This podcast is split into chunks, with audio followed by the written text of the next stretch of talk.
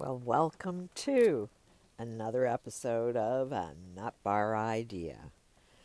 I wanted to share a little bit about myself so you can see where I'm coming from, and then hopefully you can better understand um, other information I share in the future. But where did this information I want to share come from? How did it come into my life? Well, I was born on Christmas Eve over sixty years ago, sixty-three years ago. Um, in the town I was living in, I was with my aunts and uncles. There were ten, ten kids in my father's family. Eight of them were girls. They were all teenagers when I was born. So when I was born into the world, my first experience of, of life was being treated like royalty, because I was introduced to everybody as a gift from God, being, you know, born on Christmas Eve. And all of these teenagers wanted to hold the new baby. So for the first three years of my life, I was treated like royalty. I was the happiest kid alive. Everybody would tell you that. I was always happy, always had a big smile on my face. Um, I was uh, described as the perfect baby, perfect child, until I reached three. Then my brother was born, and I developed a kidney infection. So I started wetting the bed. That's all my parents knew, is um, I would just wet the bed. And during the day, I would have uh, some accidents as well. I was three years old, remember. So my mother went to a doctor, and the doctors told her that she needs to discipline me. She needs to spank me. She needs to physically beat me, which is what it was, um, because they said she's just lazy. And that wasn't working, so she went to her priest. We were Catholic. We went to church every Sunday. I went to Sunday school. We were heavy Catholics. Well, the Catholic priest says, your child is lazy. She needs discipline. Beat her. So at three years of age, I know that I'm not lazy. I know if I need to go to the bathroom, I'll go to the bathroom. There's nothing stopping me. If if I'm in the middle of the night and I'm sleeping and my body's aware I need to go to the bathroom, and I wake up to go to the bathroom in the middle of the night, I will get up to go to the bathroom in the middle of the night. I won't sit there and sleep in, in piss. I won't. I, I, people just don't do that on purpose. It just does not make sense to me. So as a three-year-old child, can you imagine what it's like to wake up and your bed is wet, and, and now you know you're facing a beating? Like, it was terrifying. Let me gain myself, because reliving that is pretty hard. After a year of that, my mother couldn't handle it, because she's not what she, it, it broke her heart to, to hurt me, to physically beat me like that was killing her. It was harder for her than it was even for me. So she finally went to get a second opinion. And that's when they found out I had, in fact, developed a kidney infection. And uh, from that day forward with my mom, I could never talk about that trauma, because it was too traumatic for my mother.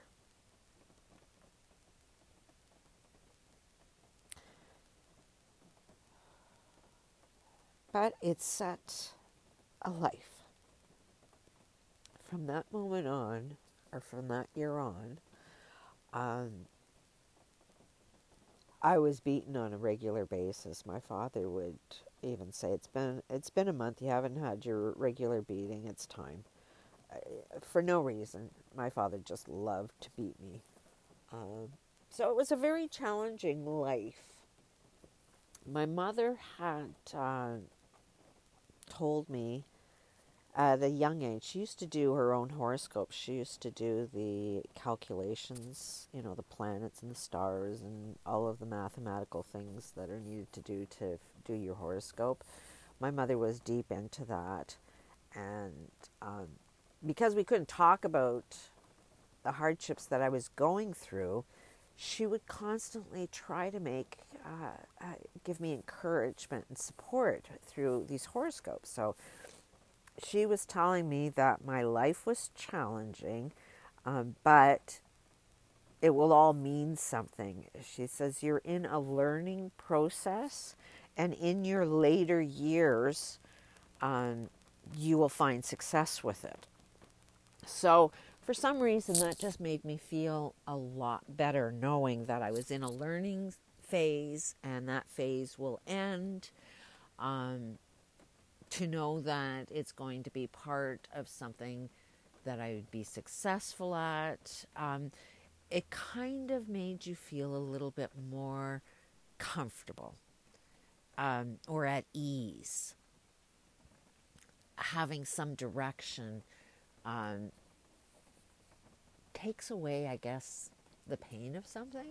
Not knowing is is is painful. It's frustrating. It's I don't know. I, d- I don't like living in not knowing of something, but when I know something, then it feels a lot more comfortable. So just the knowing, you know, of, okay, you're in a learning phase. Okay, that makes it feel a little bit better. You're still learning, still pain, Um, still life lessons going on, and, and those life lessons are painful, but at least I know, oh, they're lessons. I will get smart. I will be able to do something with it or later years. So that's, uh, I kind of started uh, wanting to understand the meaning of life. And I, through all of that, I always had uh, God, um, this invisible voice that I would always be able to talk to. So now I'm getting on to about twelve years old, and I have these glasses. When I was uh, went to school for the first time, when I went into grade one, uh, that's when we learned that I was basically blind. Um, it, it's really weird because everything is fine. I can, I, you know, in my world, I can see everything perfectly until I'm put into a school and have to read a book or look at a blackboard. Now, all of a sudden, I can't see anything. And they thought, I don't know why people did never take me seriously, but they didn't believe that I couldn't see. So it was a slow process. The teacher would constantly bring my desk, you know, one closer and closer every day. It would get a little closer and closer until my desk was eventually touching the blackboard. And when it reached the blackboard, that's when they decided, oh, maybe your mom should go and uh, take you to the doctor and see if you need glasses. So this was uh, in grade one. Um, my glasses... When I was twelve, um, I measured them with a ruler. They were an inch thick. So can you imagine going to school and the level of teasing that you get with uh, glasses an inch thick? Life was hell. Um, so I'm begging God, my good friend, and I'm like, okay, God, I'll be my very best. I'll do what you want me to do. Um... If you could only get me glass, uh, contact lenses. Now, back then, in those days, they didn't give contact lenses to kids. Um, you ha- you had to be an adult because uh, of the dangers of contact lenses and infections in your eye and a lot of technical stuff. Kids just weren't allowed to have contact lenses. I had said this prayer one night, and the next day, my mother informs me that I have um, an optometrist appointment. And um, so I go have this appointment, and this optometrist tells my mom that I have to get contact lenses because um, my eyes are growing worse every six months. the thickness is going to get worse. The heaviness is going to get worse. Every six months I will need new glasses. These are these glasses are now getting more expensive than contact lenses, where if I had contacts, it would slow the uh, progression or the degradation of my eyesight, and it would be actually cheaper for my mom. My mom's really frugal. She would have never bought anything extra or fruit, you know, like a contact lenses. But if it meant that it would save her money, she was all for it. So that was my sort of first experience of a God miracle. Like, I was, holy shit. And I had made this promise to be my very, very best, um, if God granted this to me. So to me, it wasn't uh, like, now that I'm sixty, trust, I've made a lot of promises and, you know, oh God, please just do this and this will happen. My study was what made that promise work where all my other promises didn't work.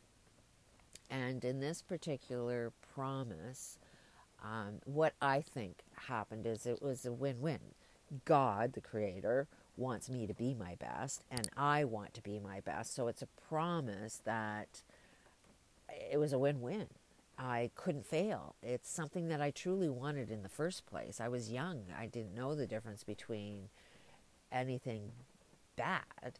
And because I made this promise, it was something that really, um, I followed through on it all the time. But I really think that that is where things have more alignment with, you know, making deals with God.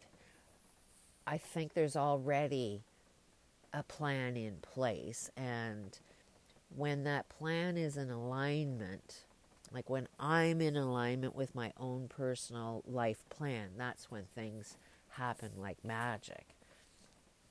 So that's where I kind of, that's where my field of study started looking at is, oh, okay, this one worked. What, what's the difference between all of the other times? Now, I'll give you another example of a miracle. Um, our family was uh, living in uh, low-income housing. We were being subsidized from welfare. I had uh, four children.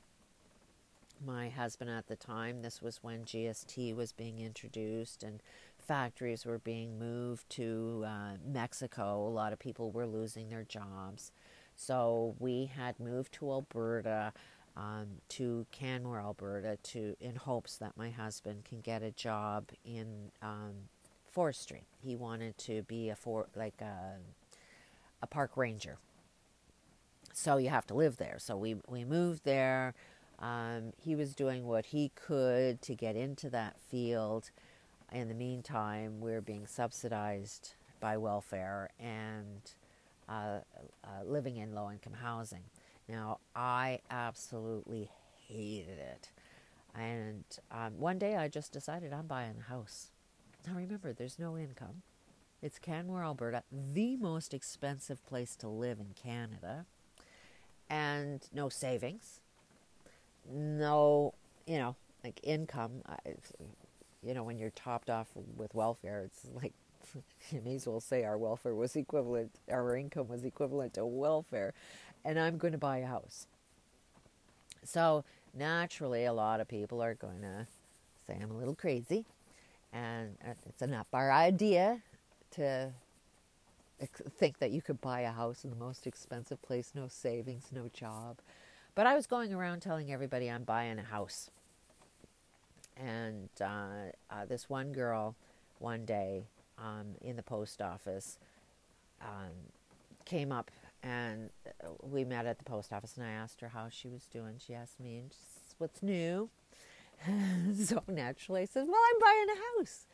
And she knows that I don't have an income really and don't have any savings. So she, her next thing was, well, how are you going to pull that one off?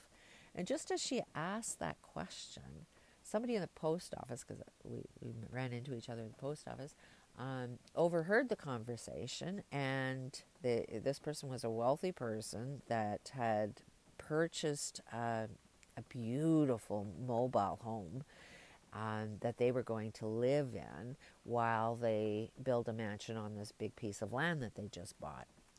Now, they purchased this trailer, lived in it for about a month, and then went and lived in their mansion in the States for the winter. While they were there in the winter, they decided they didn't even want to live in Canmore, so they just came up to get rid of all of their properties and move. So she just wanted to give her property away. Uh, so we ended up buying, within two weeks of me saying I wanted to buy a house, within two weeks, I was moving into my own house. So it was a Nutbar idea, but it worked. And then there's another story of an airbrush. God's mailing me an airbrush. This is a really Nutbar idea. Um, I was uh, trying to leave this abusive marriage and needed to um, have a job with four kids, because I wasn't uh, um, depending on uh, getting any kind of support.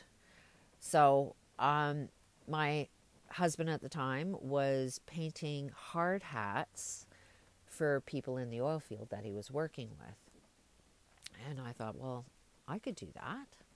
So um, we ended up buying two cheap airbrushes from Walmart. And he took his airbrush to work with him, and I was left to work with the airbrush at home. And when I started this first uh, hard hat, it was of a wolf and a polar bear. And at the time, there were this religious group that wanted to talk with me that I've been putting off. Every time they phoned, I'm busy, I'm busy, because I really didn't want to talk with them. They're a religion that I just don't um, support their views. But because I was looking at a lot of, a lot of answers to, you know, trying to leave this abusive marriage and, you know, trying to understand life, I was I searched through every religion. I looked for answers everywhere. So this was one particular religion that I did contact at once. Didn't really like what I heard, and wasn't really interested in them, but for about five years they kept phoning me. So they phoned me again when I was working on this first hard hat. And I said, okay, fine, I'll talk with you, but I'm going to be working on this um, uh, hard hat because I have to work. And so they popped by while I was working. First meeting went fine. There was nothing wrong with it. Was working on this hard hat. As soon as they left, the airbrush broke. But I had also finished the painting. And I'm extremely critical of my work. I'm a perfectionist. I don't like to um, start anything or do anything if it's not perfect. Um, it's it's a downside. So um, I, I did this artwork, and it was the first time that I'm like, holy shit, you did that. That is amazing. Like, I couldn't believe that I could do that. And and I, it's not like me to, to compliment my own work. So um, there was this overpowering sensation. Like, what happened was is we tried to take these airbrushes back to Walmart, but um, it, it the process of re- of getting a new one was going to take a month. And if we were going to run a business, we can't run it that way. So we ended up returning both airbrushes and spending the money on a professional airbrush, which my husband took with him to work because he was the one that was doing it in the first place. I was just trying to do the same thing as him. So here I was left with no airbrush, seeing my first uh, um, artwork that I was capable of doing with this tool, um, and I was talking with this religious group. So I, it was a combination of everything that just popped into my head, and I just says, God would not show me I have that talent and then just take the tools away. God's mailing me an airbrush. So for a week I was telling everybody. God's mailing me an airbrush. I was having so much fun with that. I would open up my front door to see if it arrived. If anybody phoned me, the first thing I would say is, I'm so excited. God's mailing me an airbrush. I can't wait till it arrives. I was really playing it. I was having as much fun as I possibly could, but I was also really having fun, like as if it was real. And um, then the second meeting with this religious group came by, and they ended up asking me this question: what's your connection with God? And so I'm having a lot of fun, me and God, that week. So I told him, well, my airbrush broke, and now God's mailing me an airbrush. And they said, well, that's not how God works. You're supposed to get a job, save your money, and buy your own airbrush. And I said, no, that's your connection with God. My connection with God, God's mailing me an airbrush. So they had left. It was really weird this time when they had left the second time, because I have this dog, and the dog we had was, her name was Angel. And Angel was, you know, is is is a pussycat. But Angel was growling at these guys. Um, she did not like them at the second meeting. She was really, her her hackles were up. For some odd reason, she just did not like it. But that statement came out that, you know, I, I thought it was priceless. Um, anyways, uh, within two weeks of me saying, God's mailing me an airbrush, an airbrush was literally mailed to my house. What happened was, um, my husband at the time couldn't use this professional one. It was too sensitive for his work environment, so he mailed it back home. And it was now mine. So God works in mysterious ways, even putting a little bit of dust into an airbrush so it can't work. So that's pretty funny. Then there's the God lawyer story. In trying to keep this uh, uh, my my podcast to half an hour, I'm going to try and make this one short. But I've already kind of explained it that uh, um, I was in this divorce. Um, something tragic had happened that I had to correct um, legally. There's a beeping for in my trailer right now. It'll probably cut off. Ignore the beep. Um, anyways, I was being screwed in the courts royally, and I had to switch my um, shift to midnight shift to work on this thing full time with lawyers. Every lawyer's telling me, no, can't help you. No, can't help you. No, can't help you. Um, so the night... This this one particular night, I was breaking down. I was really losing it. Um, I had asked God that night, God, you got to give me some direction. I need an answer. And um, so the next day, I get up, start working, phoning lawyers. And I talked to this one lawyer, and he kept saying, no, can't help you. Can't help you. Can't be done. And then I heard a, a click in the phone, which I thought he hung up. There was a big pause. I didn't hear him say anything. So I thought he hung up. So I hung up. And this lawyer phones me right back and says, uh, I didn't want to leave you like that. He says, asked me, have you ever heard of the book Conversations with God? And I did. And, and the message of that book is God works through other people.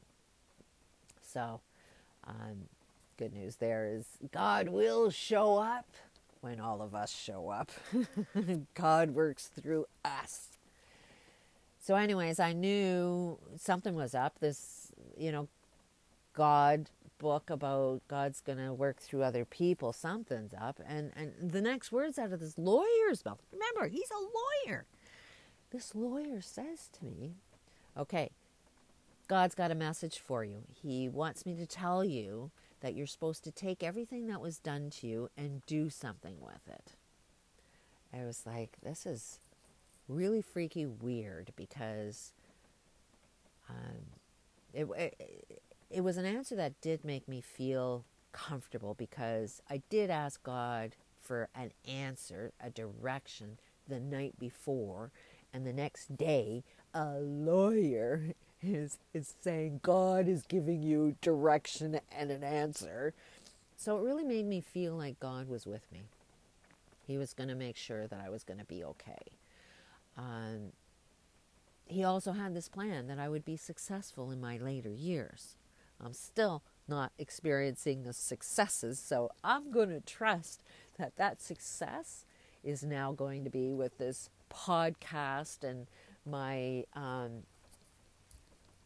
passion to influence change. I really feel everything that was done to me is is is a role of what's happening to everybody now. Um,